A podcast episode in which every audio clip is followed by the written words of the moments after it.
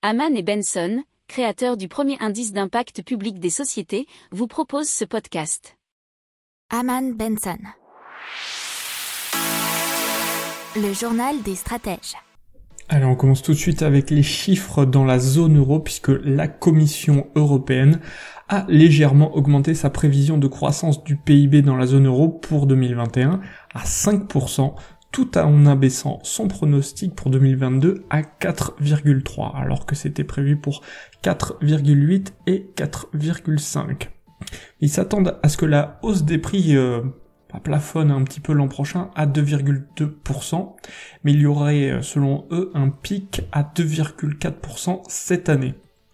Alors la poursuite de la croissance euh, et aussi la levée des mesures d'urgence, euh, vous savez, comme l'accompagnement avec le chômage partiel, va permettre de réduire les déficits publics l'an prochain à 3,9% du PIB dans la zone euro et 7,1% en 2021. Alors ça c'était euh, tous ces chiffres révélés par un article du journal Challenge.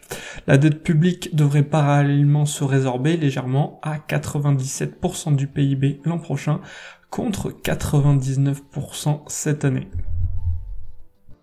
N'oubliez pas de vous abonner au podcast, mais pourquoi pas aussi à notre newsletter La lettre des stratèges qui est gratuite, vous en trouverez dans les infos de l'émission, mais aussi sur notre site internet Aman Benson Stratégie, rubrique média La lettre des stratèges.